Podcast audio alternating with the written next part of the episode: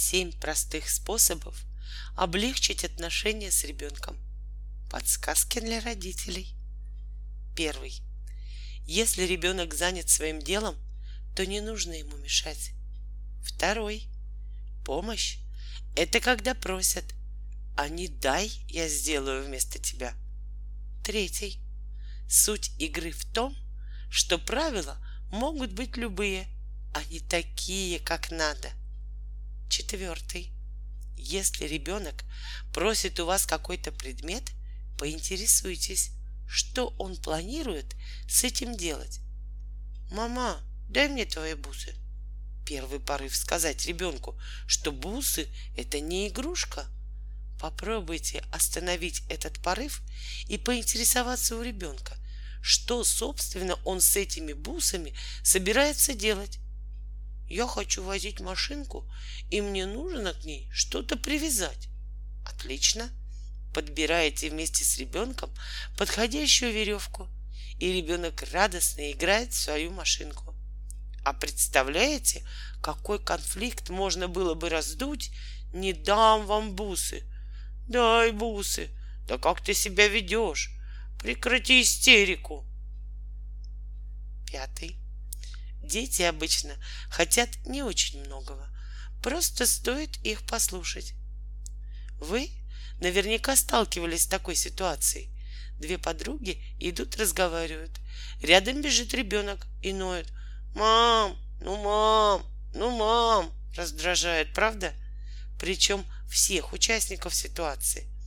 Предлагаю попробовать отреагировать сразу на первое же «мам». Даже если ребенок хочет просто показать вам вот ту красивую птицу, то поверьте, для него это очень важно сейчас. Он покажет, а вы после этого сможете спокойно поговорить. Шестой.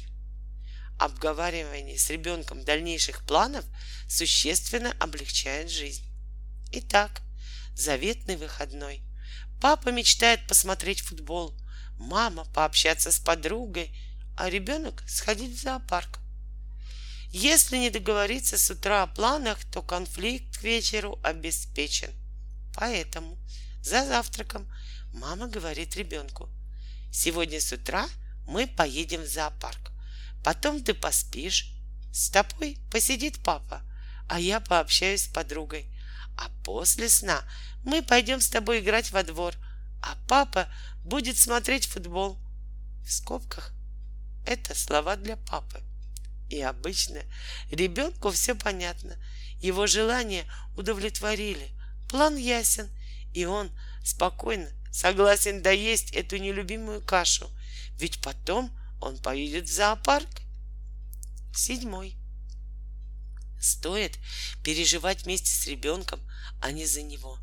Наверняка слышали от своих знакомых такие слова: «Мой ребенок так расстраивается, когда я ухожу.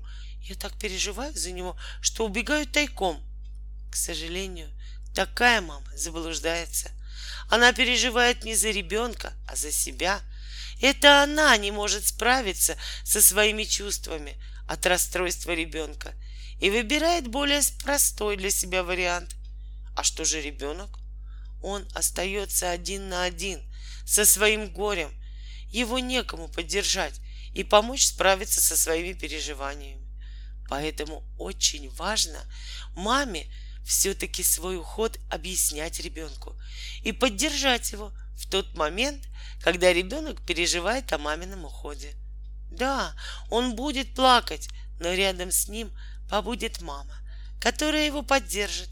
И когда мама все-таки уйдет, ребенку будет проще пережить расставание с ней. Удачи вам!